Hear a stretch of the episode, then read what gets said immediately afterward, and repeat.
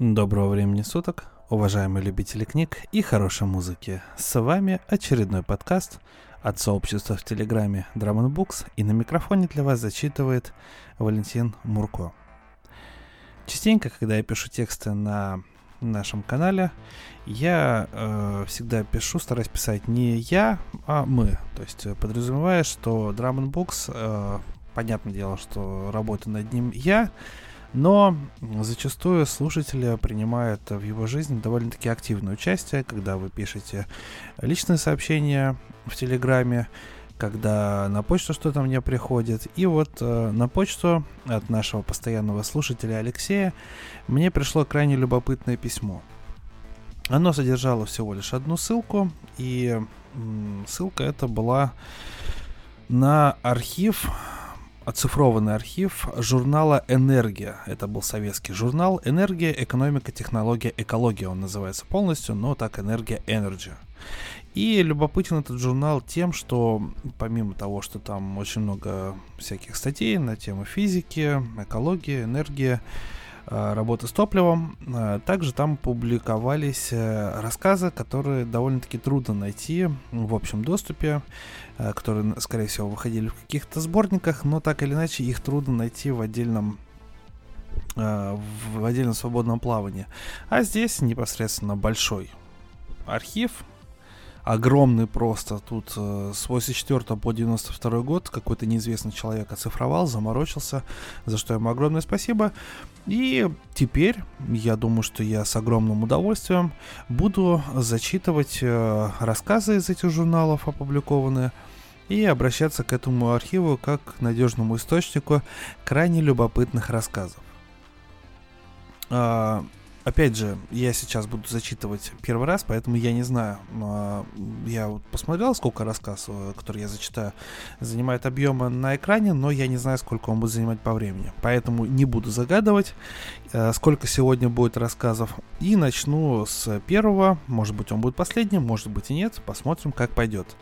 А, рассказ, который называется «Двойная работа». Его автор Роберт Сильверберг, он уже был на волнах Drum Books. И, ну что могу сказать, огромное спасибо Алексею, нашему слушателю, моему точнее, и подписчику нашему всеобщему. И если у вас также есть какие-то интересные находки, обязательно присылайте. А, в ссылке в описании канала есть мой адрес в Телеграме, куда вы всегда можете написать и поделиться интересными соображениями на тот или иной счет. Ну, все, думаю, что превью можно заканчивать и переходить к тому, ради чего мы все собрались, а именно что к чтению интересных рассказов. Итак, дорогие слушатели, Роберт Сильверберг, рассказ «Двойная работа». Звездолет медленно опустился на Домерк-3. «Мы сумасшедшие!» Вздохнул Джастин Марнер. «В этом нет никаких сомнений. Второй землянин, разглядывавший зеленовато-золотую поверхность планеты, оторвался от обзорного экрана. «Что?» «В споре надо уметь остановиться». Марнер указал на экран. «Мы, похоже, пренебрегли этим правилом и оказались на Домерге». «Не болтай глупости, Джастин». Рассердился Кембридж. «Ты прекрасно знаешь, почему мы здесь и сейчас не время». «Ладно, ладно», — перебил его Марнер. «Беру свои слова обратно. Не обращай на меня внимания, я немного нервничаю. Раздался мелодичный звонок. «Входите!» — крикнул Марнер.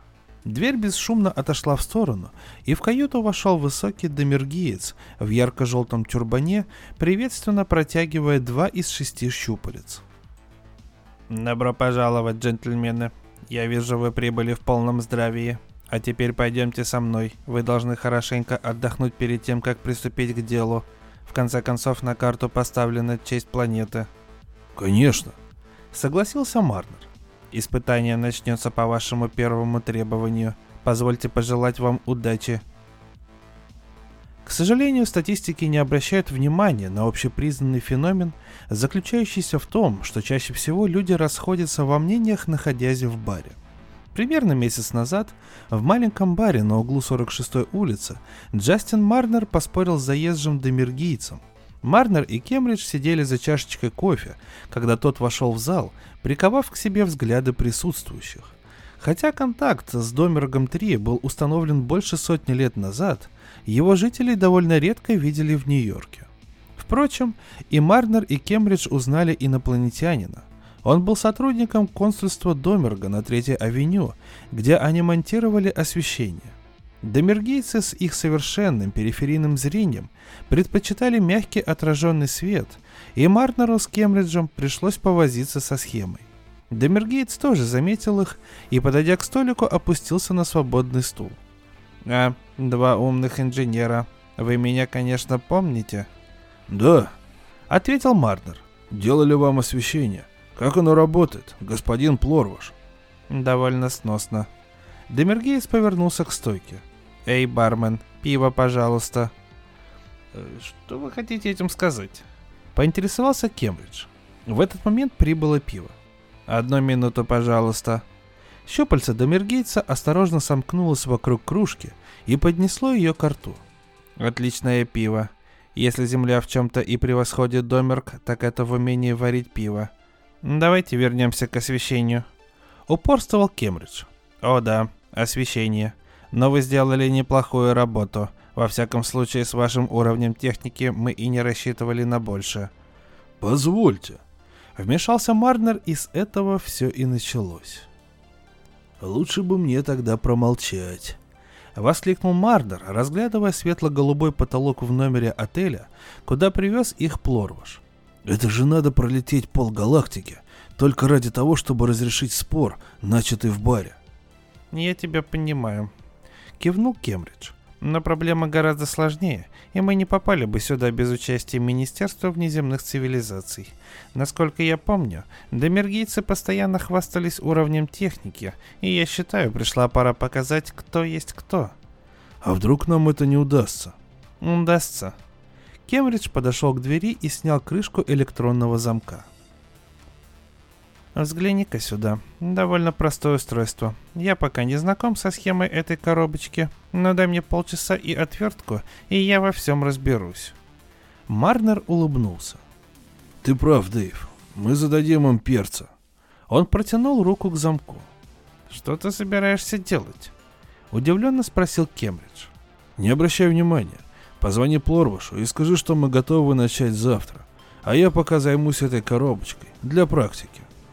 Утром они проснулись в боевом настроении. В дверь постучали. «Кто там?»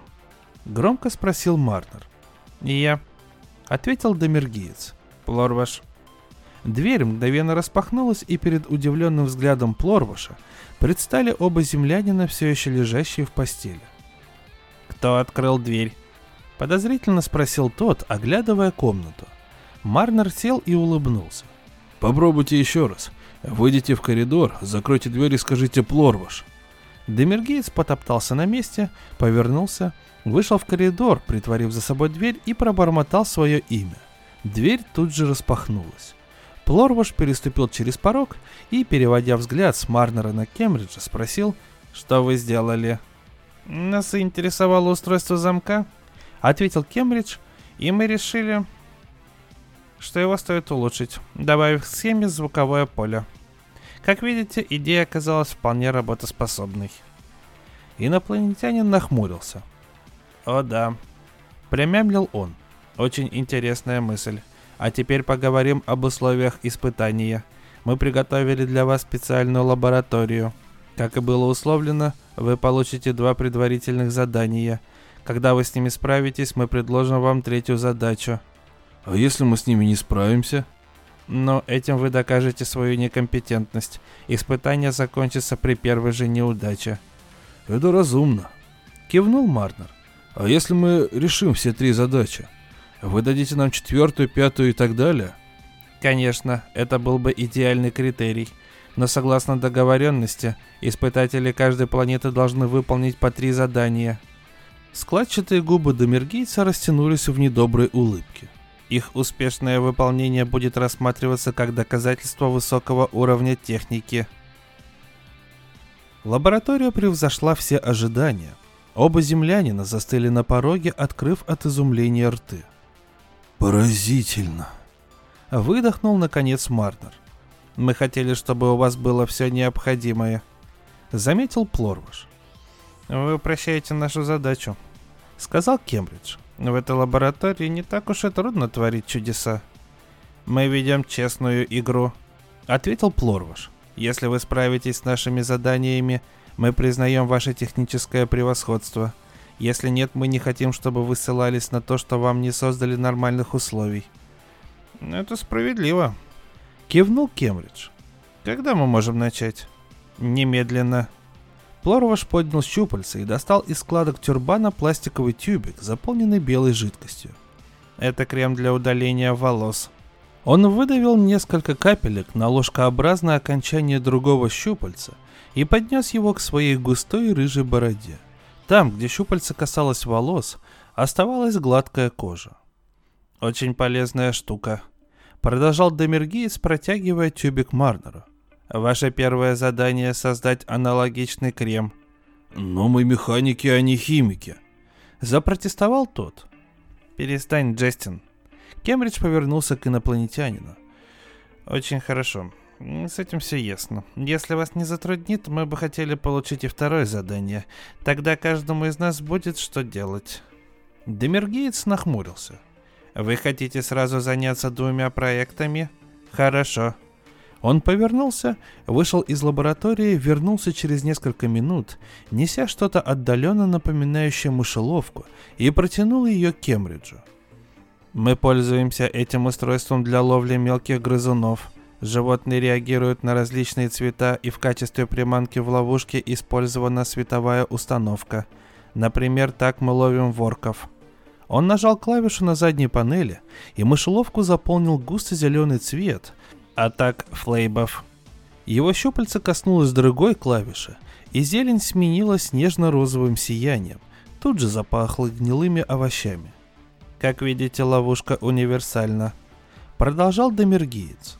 Мы снабдили вас различными типами грызунов, они вон в тех клетках, и вы должны сделать аналогичную конструкцию. Это все? Спросил Кембридж. Плорваш кивнул. Как и условлено, время выполнения заданий не ограничивается. Мы знаем об этом. Заметил Кембридж. И свяжемся с вами, как только получим какие-нибудь результаты. Отлично. Плорваш повернулся и вышел из лаборатории. Марнер тут же выдавил на ладонь несколько капель крема и вскрикнул от боли. «Давай сначала проверим химический состав», — предложил Кембридж. И если этот крем оставляет демергийцев без волос, вполне возможно, что мы останемся и без кожи. У них шкура, как у гипопотама. Марнер подул на покрасневшую руку. И... и что ты об этом думаешь? Нам потребуется не больше недели, чтобы раскусить эти орешки. Уверенно ответил Кембридж. Мне кажется, они могли найти что-нибудь посложнее. Подождем третьего задания. Возразил Марнер. Через четыре дня Марнер позвонил Плорвашу. Широкое лицо Демергейца заполнило экран видеофона. «Привет», — поздоровался он. «Как идут дела?» «Мы закончили», — коротко ответил Марнер. «Оба задания?» «Оба». Спустя 15 минут Плорваш вошел в лабораторию. Марнер и Кембридж возились с клетками. «Стойте на месте!» Крикнул Кембридж, щелкнул выключателем, и 30 клеток разом открылись. Полчища домергийских грызунов двинулись на Плорваша. Тот отступил на шаг. Под удивленным взглядом Плорваша, животные прямиком направились к жужжащему сооружению, стоящему у стены около двери. Оно переливалось различными цветами, издавало странные запахи и щелкающие звуки. Когда грызуны подошли к нему вплотную, в полу открылся люк, и два скребка сбросили в него всю живность. Крышка люка тут же встала на место. «Мы модернизировали исходную модель», — объяснил Марнер. «Наша конструкция лучше. Она ловит всех сразу, в то время как ваша настраивается лишь на один вид». «Чертежи в нашей комнате», — добавил Кембридж. «На Домерге эта ловушка, несомненно, имеет коммерческую ценность». «Вероятно, да», — признал Плорваш. «А как дела с кремом?» «О, тут совсем просто усмехнулся Марнер. С такой аппаратурой мы без труда выяснили химический состав, а затем внесли некоторые коррективы. В каком смысле? Марнер потер щеку. Пару дней назад я попробовал крем на себе, а кожа по-прежнему гладкая, как у младенца. Похоже, что одноразового применения хватит на всю жизнь. Можно признать, что вы справились с двумя первыми заданиями. Заметил Плорбуш. Ваши соперники также успешно преодолели этот барьер. Я разговаривал с нашим консулом в Нью-Йорке, вы его, конечно, помните, и он сообщил мне об этом. Мы очень рады. Буркнул Марнер. Но все решает третье задание, не так ли? Совершенно верно. Кивнул Плорваш. Как я понимаю, вы готовы приступить к нему? Пять минут спустя Марнер и Кембридж смотрели на переплетение трубочек и проводов, предназначенных, судя по всему, для подвода энергии к сложной системе поршней и тяг. С предельной осторожностью Плороваш опустил странное устройство на один из верстаков. «Что это?» — спросил Марнер. «Сейчас увидите». Инопланетянин вытащил длинный шнур с вилкой и вставил его в розетку. В центре необычной машины засветилась яркая вишневая точка — Поршни и тяги пришли в движение. Через несколько мгновений машина вышла на рабочий режим. Поршни равномерно ходили взад-вперед. Кембридж взглянул на домергийца. «Это двигатель, не так ли?» «Вы, разумеется, правы», — улыбнулся Плорваш. «А чтобы понять, почему я принес его сюда, вытащите вилку из розетки». Кембридж выполнил просьбу домергийца и посмотрел на двигатель. Пальцы его руки разжались, и вилка упала на пол. «Он не остановился?» Прошептал Кембридж. «Поршни по-прежнему движутся?» «Это энергетическое сердце нашей цивилизации», — гордо ответил Плорваш. «Подобные установки мы используем повсеместно. Ваше третье задание — создать аналогичную конструкцию — Демергеец повернулся и, не торопясь, вышел из лаборатории. Как только за ним закрылась дверь, земляне обменялись взглядом и снова повернулись к машине. Поршни ходили в прежнем ритме. Марнер облизал пересохшие губы. «Дэйв!» – прошептал он. «Мы сможем построить вечный двигатель?» Поршни двигались и двигались. «Надо остановить эту штуковину», — сказал наконец Марнер и посмотреть, что у нее внутри. Но как? Я полагаю, мы должны заставить машину отдавать энергию. Для этого надо подать на вход отрицательный потенциал. Полчаса напряженной работы с отверткой и паяльником, и они вновь вставили вилку в розетку. Поршни дернулись и остановились. Окей. Марнер довольно потер руки. А теперь разберем эту крошку по винтикам и выясним, почему она вертится. Давай примем за аксиому, Дэйв. Если домергийцы построили такую машину, значит это возможно. Договорились? Они склонились над загадочной машиной. Хм, похоже на замкнутую регенеративную систему с позитивной обратной связью. Пробормотал Кембридж. Энергия ходит и ходит по кругу. Похоже. Кивнул Марнер. Через три недели они собрали первый образец – Поршни двигались полчаса, а потом остановились. Спустя еще месяц машина работала без перерыва. После некоторого колебания они послали за Плорбашем. «Вот».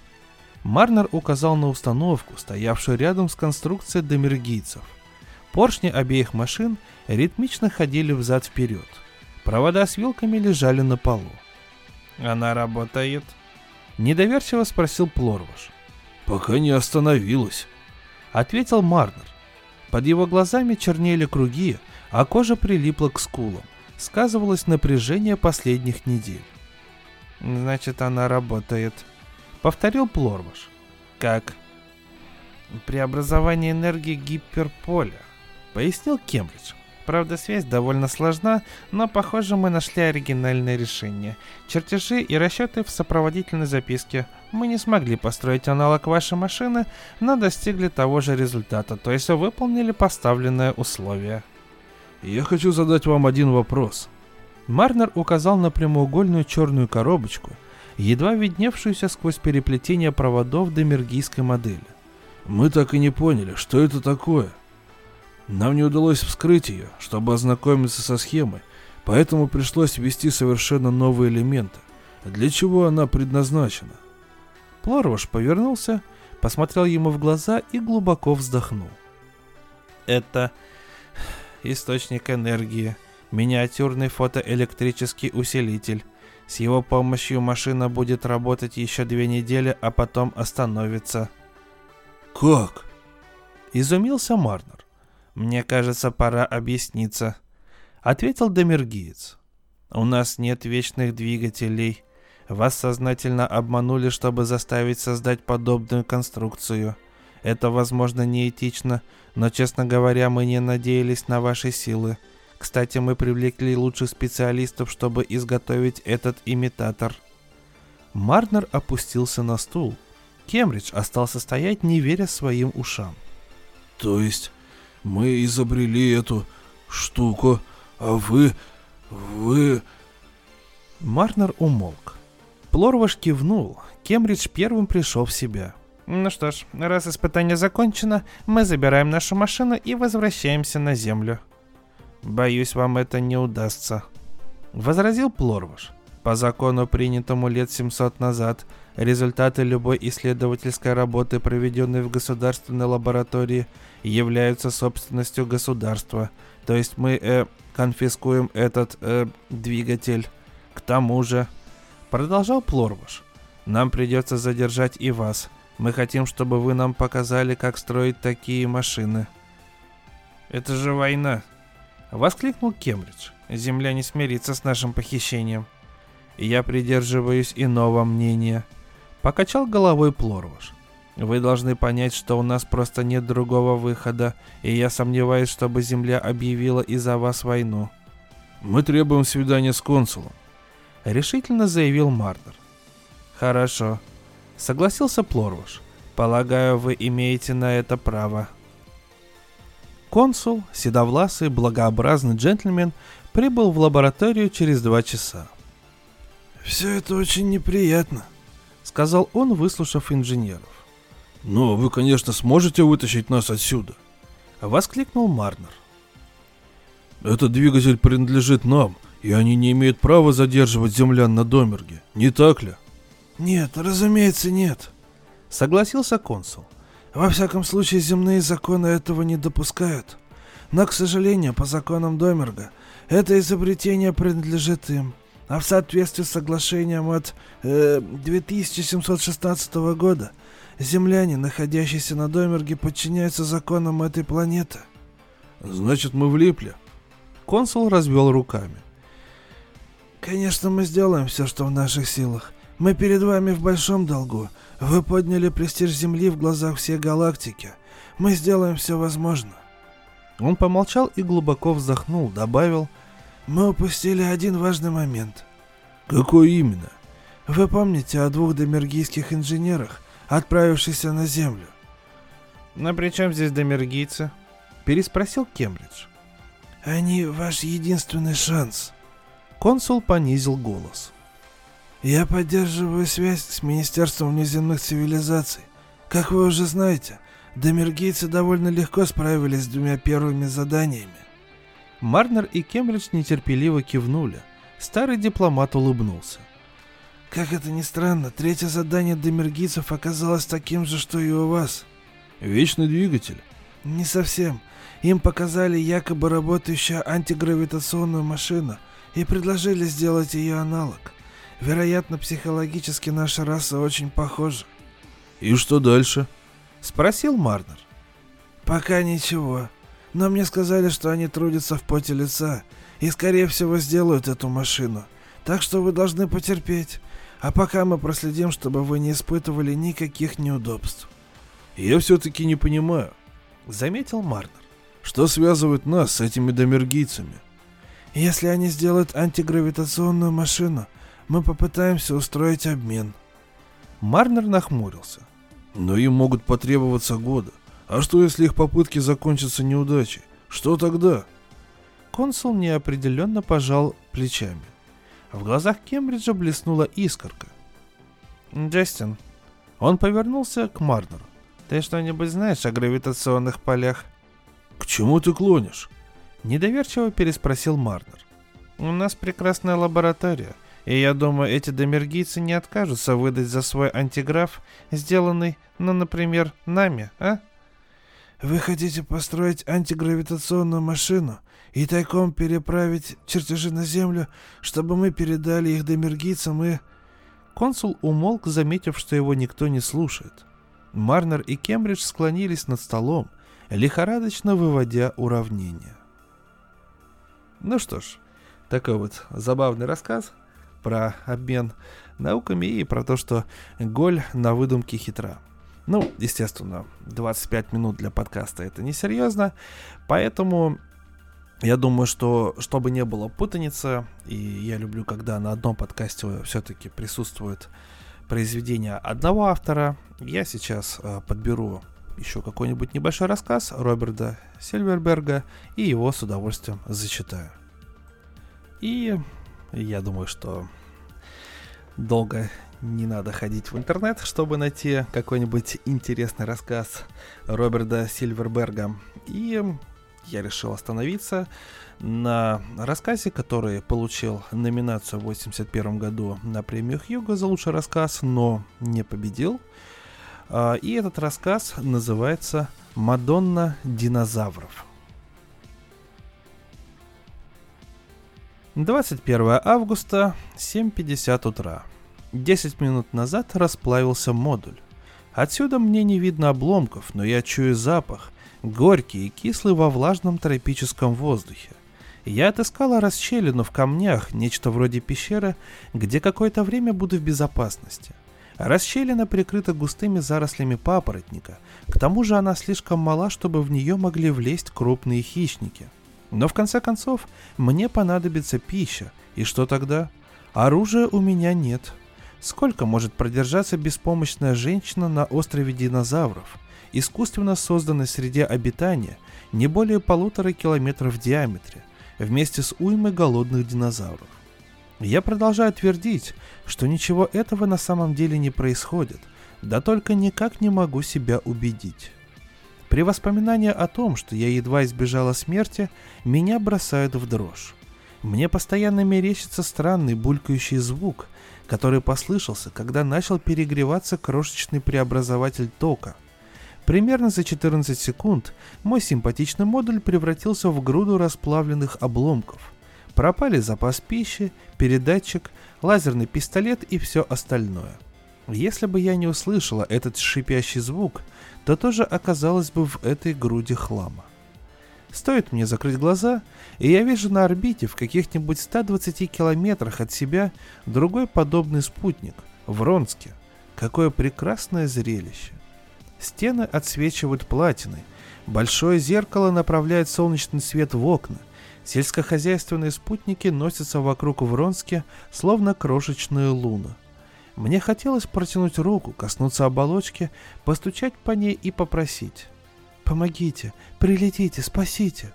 Однако для них я была все равно, что за 3-9 земель, хотя сидела на соседнем участке пояса Лагрейнджа. Как только я выйду из этой расщелины, я отдам себя на милость моих ящеров, а их милость вряд ли будет нежной. Начинается дождь, искусственный, как и все остальное на острове динозавров, но мокнешь от него как от естественного, и становишься такой же липкой. Фу. Господи Иисусе, что же делать? 8.15 утра. Дождь временно прекратился. Он пойдет снова через 6 часов. Дышать это все равно, что выполнять тяжелую работу, и у меня такое чувство, будто даже в легких каплях воды. Я так скучаю по чистому, прозрачному вечно весеннему воздуху на Вронске. В прошлые прилеты на остров динозавров мне было наплевать на климат. Я находилась под надежной защитной оболочкой совершенно независимого модуля, изолированного от каких-либо контактов с этим местом и населяющими его существами. Как говорится, бродячий глаз, путешествующий по моему желанию, невидимый, неуязвимый. Могут они учуять меня здесь? Мы считаем, что чувство обоняния у них не очень развито. В данный момент над всем островом ужасный запах гари от обломков. Но я, наверное, вся изошла сигналами страха. Сейчас-то я спокойна, Но можете представить, что было, когда выбралась из модуля. Готова поспорить, что у меня по всему острову пошли феромоны. Движение в зарослях папоротника. Что-то лезет в пещеру. Длинная шея, маленькие, как у птицы, ноги, тонкие цепкие ручки. Ничего страшного. Всего-навсего струтиомим. Изящный динозаврик, хрупкое птицеподобное существо не больше двух метров. Влажные золотистые глаза серьезно глядят на меня. Он, подобно страусу, вертит головой, будто решает, стоит ли подходить ко мне ближе. Прочь, иди поклюй, стегозавра, отстань от меня. Он уходит, издавая тихие, клохчущие звуки. Сроду еще не была в такой близости от живого динозавра. Хорошо, хоть он не такой большой. 9.00. Испытываю чувство голода. Что же мне есть? Говорят, жареные шишки папоротников не так уж и плохие. А сырые? Многие растения съедобны в вареном или жареном виде и ядовиты в сыром. Я как-то над этим никогда не задумывалась. Поскольку мы живем в маленьких антисептических средах обитания, от нас, собственно, и не требуется, чтобы мы разбирались в вопросах жизни на открытом воздухе.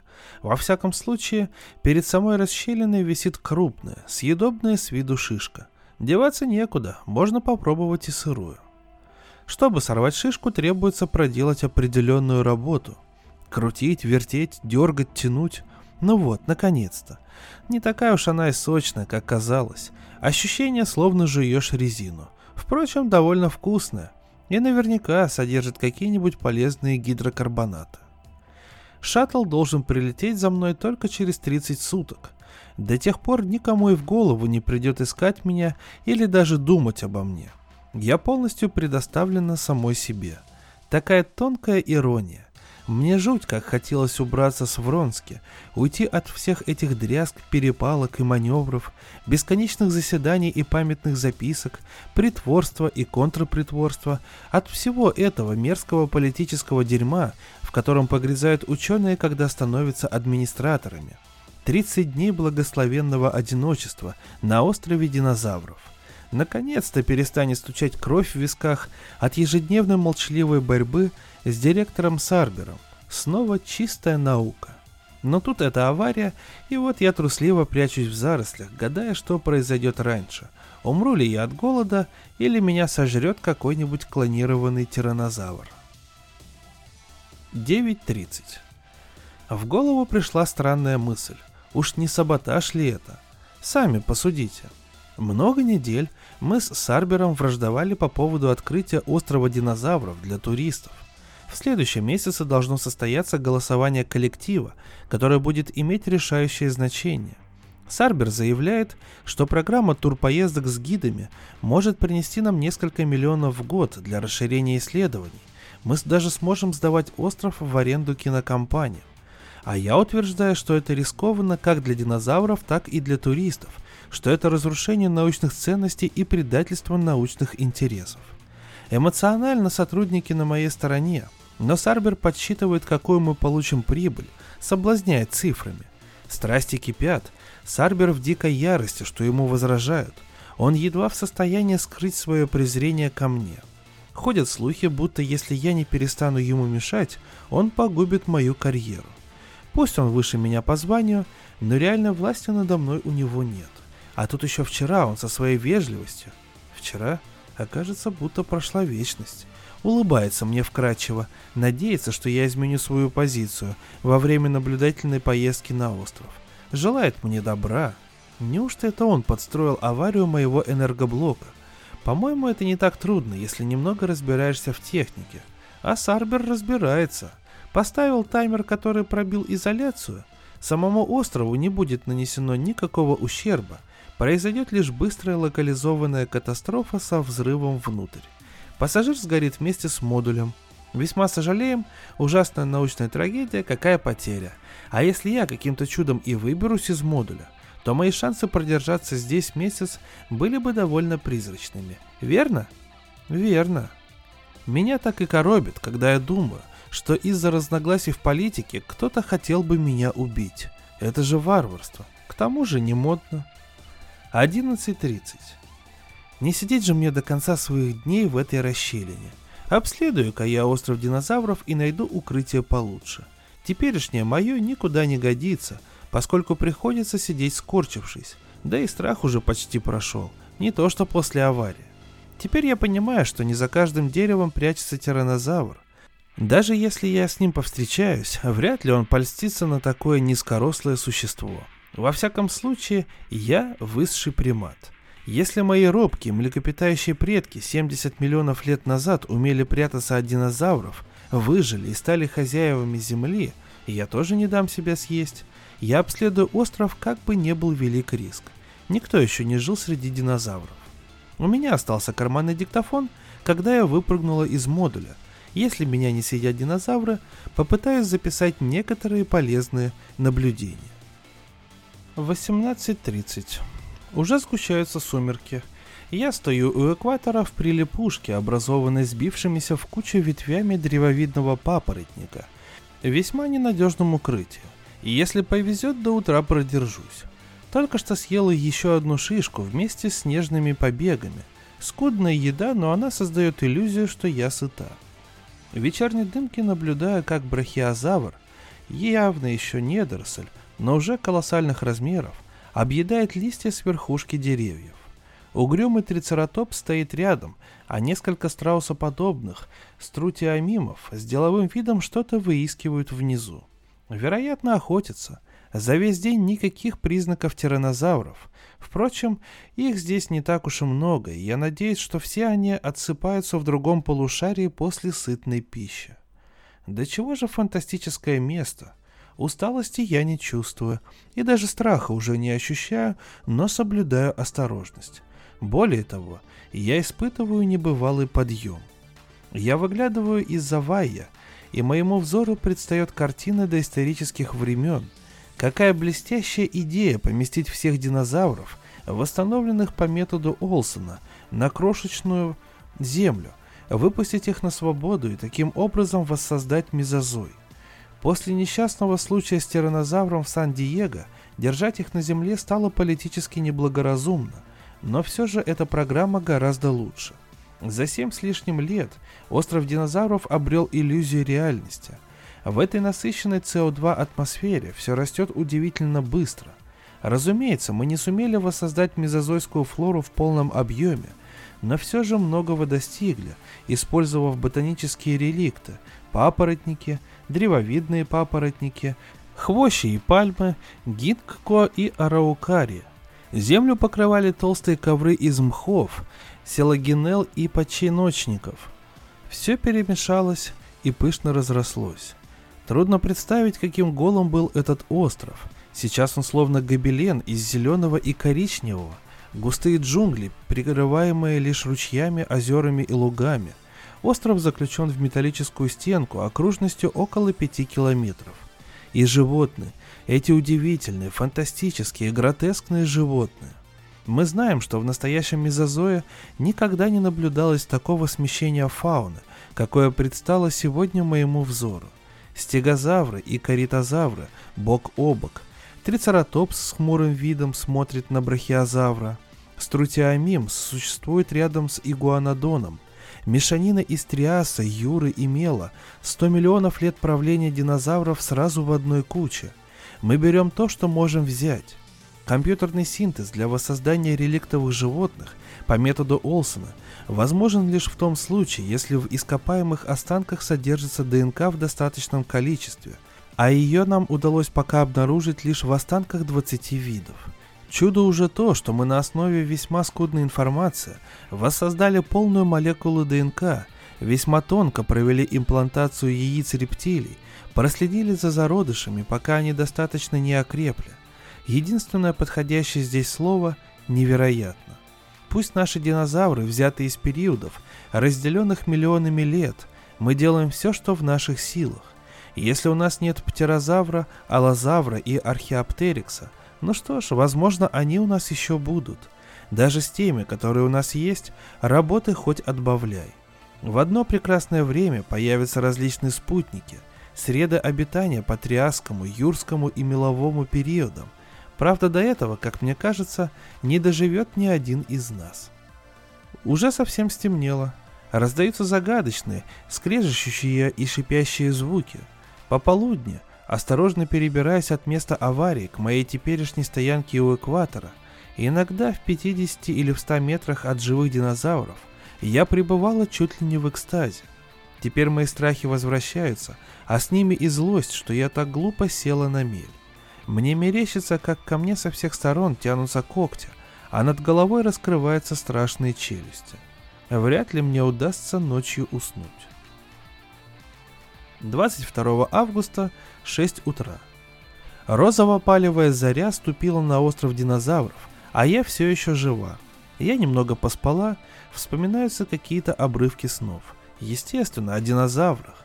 Будто они сидят небольшими группами. Одни играют в пинокль, другие вяжут свитера.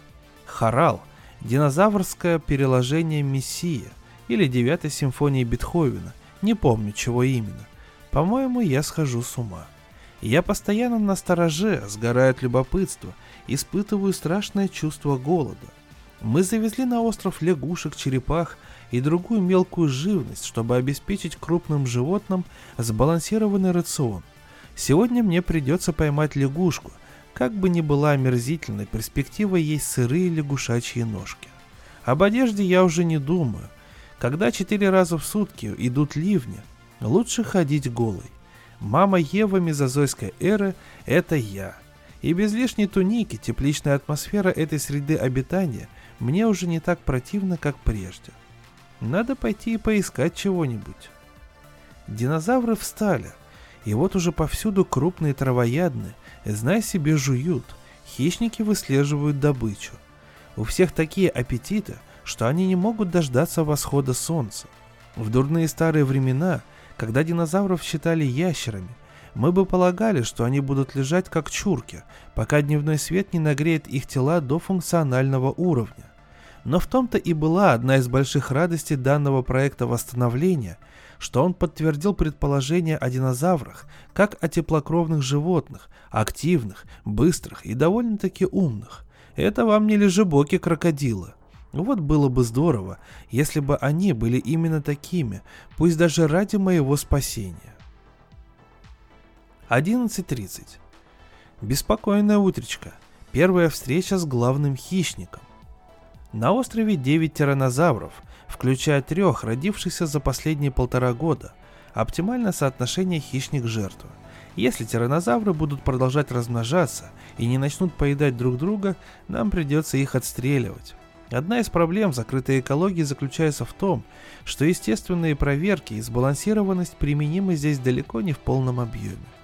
Рано или поздно я должна была повстречаться с кем-то из них, но все же надеялась, что это произойдет позже. Я ловила лягушек на берегу озера Коуп. Мудреное занятие, требует хитрости и быстроты реакции. Я помню с детства. Ладошка чашечкой, молниеносный прыжок. Но почему-то за последние 20 лет делать это стало гораздо труднее. Вероятно, лягушки в наши дни поумнели. Я стояла на коленях в грязи, шлепала и не попадала. В озере чихал какой-то крупный динозавр, скорее всего наш диплодок. В купе деревьев Гинко аккуратно слизывал дурно пахнущие желтые фрукты каритозавр. Шлеп мимо. Шлеп мимо. Я так увлеклась, что старый тиранозавр мог запросто подкрасться ко мне. Вдруг я что-то почувствовала. Движение в воздухе, что ли? Подняв глаза, увидела, что каритозавр встал на задние ноги и тревожно оглядывается по сторонам, принюхивается, глубоко вдыхая воздух в узкую грудную клетку, где у него находится система раннего оповещения. Внимание, хищники! Каритозавр, вероятно, почуял, что в нашу сторону движется что-то дурное, ибо он резко повернулся между двумя деревьями гинкко и уже хотел было дать дёру. Слишком поздно. Верхушки деревьев разошлись, гигантские ветви повалились, и из леса вышел наш первый косолапый тиранозавр, которого мы зовем Белшазаром. Он двигался тяжело и неуклюже, массивные ноги напряжены, хвост ходит из стороны в сторону. Я скользнула в озеро и зарылась поглубже в теплую грязь. Каритозавру спрятаться было некуда. Невооруженный, без брони, он лишь издавал громкие блеющие звуки, в которых были и ужас, и вызов. Убийца же несся на него. Мне непременно нужно было понаблюдать за всем, и я сроду не видела, как одно животное убивает другое. Тиранозавр впился когтями задних конечностей в землю, удивительно быстро повернулся и, используя массивный хвост как противовес, сшиб каритозавра изумительным боковым ударом громадной головы. Я этого не ожидала. Каритозавр повалился на бок и лежал, ревя от боли и слабо дрыгая конечностями. Тут последовал смертельный удар задними ногами, прекративший страдания жертвы, и уж только потом в дело пошли челюсти и крошечные ручки. Белшазар принялся разрывать тело на куски. Зарывшись по подбородок в грязь, я наблюдала за этой сценой, испытывая и страх, и жуткое восхищение. Среди наших ученых есть те, кто доказывает, будто плотоядных нужно сегрегировать, поместив их на отдельный остров. Это, мол, блажь, чтобы животных, воссозданы с таким трудом, уничтожили подобным образом. Вероятно, в самом начале такие суждения были не лишены смысла, но только не теперь, когда остров, благодаря естественному приплоду, быстро населяется молодыми динозаврами. Если мы хотим что-то узнать об этих животных, то должны воссоздать для них естественную среду обитания. Да и потом, разве не было бы жестокой насмешкой, если бы мы стали кормить наших динозавров гамбургерами и селедкой? Убийца насыщался больше часа. Потом наступал пугающий момент. Белшазар, заляпанный кровью и раздувшийся, с трудом склонился над водой, чтобы напиться. Он стоял в десяти метрах от меня. Я как можно более правдоподобно изобразила гниющее бревно. Белшазар вроде бы и впрямь разглядывал меня глазом бусинкой, но уже успел утолить голод. После его ухода я еще долго оставалась в грязи, опасаясь, как бы он не вернулся, за десертом. И вскоре в лесу снова послышался треск и топот. Правда, на этот раз явился не Белшазар, а экземпляр помоложе, с тоненькими ручками. Он издал нечто похожее на ржание и принялся обрабатывать скелет каритозавра. Ничего удивительного. Из наблюдений нам уже было известно, что тиранозавры не гнушаются падалью. Как оказалось, не гнушалась ею и я. Когда молодой тиранозавр ушел, я выползла на берег и увидела, что после пира этих двух тиранозавров осталось много мяса. Голод не знает гордости и угрызений совести. Пользуясь ракушкой как лезвием, я принялась срезать мясо с туши. У мяса каритозавра сладковатый привкус. Оно отдает мускатным орехом, гвоздикой и слегка корицей. Первый кусок никак не лез в глотку – ты первый человек, сказала я себе, сблевывая, который ест динозаврятину. Да, но почему она должна быть сырой? Выбора нет. Подави свой рвотный рефлекс или умри в попытках сделать это. Я притворилась, будто ем устриц. На этот раз мясо пролезло в глотку, но до желудка не дошло. Ну что ж, мрачно сказала я себе. Тогда ешь вайя и лягушек. Правда, до сих пор ни одно не поймала. Я попробовала снова. Ура! И все-таки пустыня не место для разборчивых едоков. 23 августа 13.00. В полдень я оказалась в южном полушарии, на краю марш-марш, примерно в сотни метров от экватора, наблюдая за поведением стада динозавров. Пять брахиозавров, двое взрослых и трое молодых идут группкой, маленькие в центре. Маленькие это те, кто всего 10 метров в длину от носа до кончика хвоста – Поскольку у динозавров такие аппетиты, нам вскоре придется уменьшить численность и этой популяции, особенно если мы хотим ввести в колонию маску диплодога. Два вида динозавров, размножающихся и питающихся подобным образом, могут опустошить остров за три года. Никто и не предполагал, что динозавры будут плодиться как кролики. Еще один довод в пользу того, что они теплокровные. Правда, при таком обилии ископаемых останков мы могли бы и догадаться об этом. Если столько костей осталось после катастроф за сто с лишним миллионов лет, как же, наверное, велика была популяция мезозоя, раса, вызывающая благоговейный ужас не только из-за своей физической массы. Я сама могла уменьшить численность популяции. В губкообразной почве прямо у меня под ногами что-то зашевелилось. Глянув вниз, я увидела, как вылупляются из яиц птенцы трицератопса. Семь храбрых маленьких существ, уже рогастых и клювастых, выкарабкались из гнезда и вызывающе озирались по сторонам. Не больше котят, но быстрые и крепкие с момента рождения. Мясо каритозавра, наверное, уже испортилось. Более практичный человек, весьма вероятно, пополнил бы свой рацион одним или двумя трицератопсятами. Я, однако, не смогла себя заставить сделать это. Они улепетнули в разные стороны. Я даже подумала, а не прихватить ли с собой одного в качестве любимца.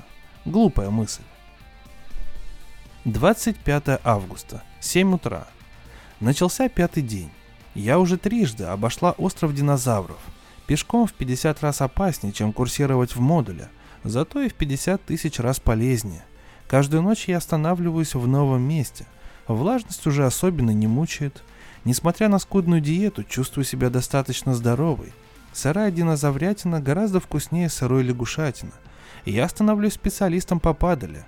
Шум пробирающегося по лесу тиранозавра теперь стимулирует мои слюнные железы, а не надпочечные. Ходить голой тоже здорово. Я уже научилась ценить свое тело. И все же постоянно пытаюсь придумать какой-нибудь способ сообщить на Вронске, чтобы прислали помощь. Может послать световое СОС с помощью зеркал? Звучит-то заманчиво, но я даже не знаю, где находятся контрольные приборы, не говоря уже о том, как ими управлять. Хочется надеяться, что удача будет сопутствовать мне еще три с половиной недели. 27 августа, 17.00. Динозавры знают, что я какое-то необычное животное. Это кажется сверхъестественным. Как эти огромные бессловесные твари могут что-то знать? У них же такой маленький мозг. Впрочем, при протеиново-целлюлозном рационе и мой собственный мозг, похоже, размягчается. Тем не менее, у меня зарождаются какие-то необычные чувства к этим животным. Я вижу, что они наблюдают за мной. В их глазах странный понимающий взгляд. Они, уставившись, смотрят на меня, а мне представляется, что они кивают друг другу, улыбаются и обмениваются взглядами, сплетничают обо мне – Наблюдать за ними полагается мне, но, по-моему, они тоже каким-то образом наблюдают за мной. Нет, это же чушь собачья. Меня так и подмывает стереть эту запись, но я ее, пожалуй, оставлю, пусть даже всего лишь как демонстрацию изменения моего психологического состояния. 28 августа, 12.00. Новые фантазии о динозаврах. Я решила, что ключевую роль на острове играет огромная брахиозавриха Берта – Сама она передвигается мало, но на орбите вокруг нее постоянно крутятся динозавры поменьше. Общение с помощью глаз между динозаврами? Именно так я воспринимаю то, чем они занимаются. Я чувствую, что тут происходит коммуникация, модулирование на какой-то волне, которую я не в состоянии обнаружить. А Берта, похоже, является центром этой связи, своего рода громадным тотемом, эдаким, эм, коммутатором. Что это я такое несу? 30 августа, 9.45 утра. Ну и дура же я набита. Так мне и надо, раз превратилась в грязного вуаера. Взобралась на дерево, чтобы понаблюдать за спариванием игуанноидонов у водопада Беккер. В момент кульминации обломилась ветка, и я сорвалась с высоты в 20 метров. Хорошо еще ухватилась за нижнюю ветку, иначе была бы уже мертва. Костей вроде бы не сломала, но левая нога меня не держит, а спина в ужасном состоянии. Неужели есть и внутренние повреждения? Не уверена. Я заползла в небольшую каменную расщелину у водопада. По-моему, у меня жар. Скорее всего, от страха. Вот теперь точно придется поголодать. Оказаться съеденной тиранозавром – это же честь, но умереть после падения с дерева просто унизительно. Между прочим, спаривание игуанодонов – Впечатляющая картина, но сейчас я не в состоянии описывать ее. 31 августа, 17.00. Окочневшая, больная, голодная, испытываю страшную жажду. Нога по-прежнему отказывает, а когда пытаюсь проползти хоть несколько метров, у меня возникает такое чувство, будто сейчас разорвусь пополам. Сильный жар. 1 сентября, 7 утра. Проснулась и увидела три разбитых яйца. Зародыши, вероятно, стегозавра, были все еще живые. Первая еда за двое суток. Неужели яйца выпали из гнезда над головой? Бог с тобой, дурашка. Да разве стегозавры делают гнезда на деревьях? Жар спадает, все тело ноет. Доползла кое-как до ручья и сумела зачерпнуть водицы в ладошку. 13.30. Подремала. Проснулась и увидела неподалеку кусок свежего мяса, до которого можно было доползти. По-моему, ножка струтиамима. Отвратительный кислый привкус, но съедобно. Поела немного, еще поспала, снова поела.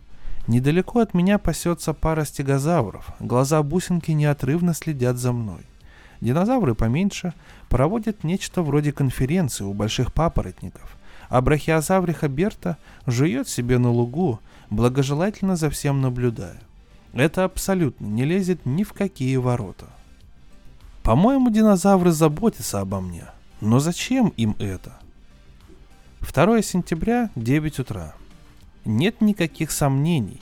Они приносят мне яйца, мясо, даже шишки папоротников и вая. Сначала они доставляли мне все это, когда я спала. Теперь же подскакивают на задних конечностях прямо ко мне и сваливают у моих ног. В роли носителя выступают струтиамимы, самые маленькие и шустрые слуги. Они кладут свои подношения, смотрят мне прямо в глаза, будто ждут чаевых. Другие динозавры наблюдают издали. Кажется, что даже тиранозавры переберегают для меня отборнейшие кусочки. Галлюцинация, фантазия, горячечный бред. Я чувствую, что в мыслях у меня ясность. Жар спадает – я по-прежнему как деревянная и очень слабая, и почти не могу передвигаться, но, по-моему, уже поправляюсь после падения, не без помощи моих друзей. 10 утра. Прослушала последнюю запись. Пожалуй, я не спятила. Если я в здравом уме тревожусь, то чокнуто или просто дурачу себя. Я чувствую, что здесь происходит, но все это противоречит нашей логике. 15.00. Сегодня пополудни приснился необыкновенный сон. Я видела, как все динозавры собрались на лугу. Они связаны друг с другом блестящими нитями, наподобие телефонных проводов, какие были в старину. Причем все эти нити сходились на Берте, будто она коммутатор, и телепатические послания передавались через нее другим. Экстрасенсорные связи, мощные импульсы, идущие по проводам. Мне снилось, что ко мне подошел маленький динозаврик – протянул провод и жестами показал, как подсоединиться. Когда я взяла этот провод, по мне прокатилась необъяснимая волна радости, а воткнув штекер в гнездо, я почувствовала глубокие мысли динозавров, их неторопливые и восторженные философские замечания, адресованные друг другу. Когда я проснулась, сны представлялись мне странной реальностью. Вызванные ими мысли никак не хотели уходить. Животные на острове предстали вдруг передо мной совершенно иными. Казалось, это не зоологическая исследовательская экспедиция, а община, поселение, единственный аванпост какой-то чужой цивилизации. Чужой цивилизации, но родной для Земли. Ах, хватит. У этих животных крошечные мозги. Они проводят свои дни, уминая зелень, другие уминают их самих. По сравнению с динозаврами, коровы и овцы настоящие гении. Я уже кое-как передвигаюсь. 3 сентября, 6 утра. Тот же самый сон повторился, и прошлой ночью сон о всеобщей телепатической связи. Чувство теплоты и любви течет от динозавров ко мне. А утром я увидела рядом свежие яйца тиранозавра. 5 сентября, 11.00. Я быстро поправляюсь. Уже встаю, двигаюсь, боли почти не чувствую. Хотя пищу по-прежнему таскают с трутя мимо. Динозавры покрупнее теперь тоже подходят ко мне. Один стегозавр тыкался в меня носом, как гигантский пони, а я похлопала его по грубому чешуйчатому боку. Диплодок растянулся во всю длину и, казалось, хотел, чтобы я погладила его по огромной шее. Если это сумасшествие, да будет так. На острове, скорее всего, община, любящая и умеренная. Даже хищники составляют ее часть. Поедающие и поедаемые являются двумя сторонами одного и того же инь и янь, женское начало и мужское начало. Передвигаясь в своих модулях, мы бы сроду такого не заподозрили. Они постепенно вовлекают меня в свою общность. Я ощущаю проходящие между ними импульсы. Вся душа моя трепещет от этого нового чувства. Кожа у меня прямо горит. Они приносят мне пищу, наблюдают за мной и молча настоятельно советуют мне выздороветь. Они чего-то от меня хотят, но что же им от меня нужно? 6 сентября, 6 утра. Всю ночь я бродила по лесу в состоянии, которое иначе как экстатическим не назовешь. Огромные фигуры, чудовищные формы, едва различимые при тусклом мерцании, приближались ко мне и отдалялись. Я ходила час за часом, и никто меня не трогал, но я чувствовала, как наша общность усиливается. Я бродила, едва осознавая, где нахожусь, пока, наконец, совершенно разбита, не пришла отдохнуть сюда на этот мягкий, мшистый ковер, и в первом свете зари увидела гигантскую фигуру брахиозаврихи, высящуюся, подобно горе, на противоположной стороне реки Оуэн. Меня тянет к ней. Я готова молиться на нее. По громадному ее телу ходят мощные токи. Она усилитель. Благодаря ей мы все связаны. Святая Матерь всех нас. От гигантской массы ее тела исходят мощные излечивающие импульсы. Вот отдохну немного, переберусь через реку и подойду к ней. 9 утра. Мы стоим глаза в глаза. Ее голова на 15 метров выше моей. Прочитать ее мысли невозможно. Я верю ей и люблю ее. Позади нее на берегу реки собрались брахиозавры поменьше. Чуть поодаль, неподвижно, молчаливые, расположились динозавры других видов. В их присутствии я почтительно и смиренно. Они представители динамичной, более высокой расы, которая, если бы не жестокий несчастный случай в космосе, правила бы Землей и по сей день. И я пришла поклониться им, засвидетельствовать их величие.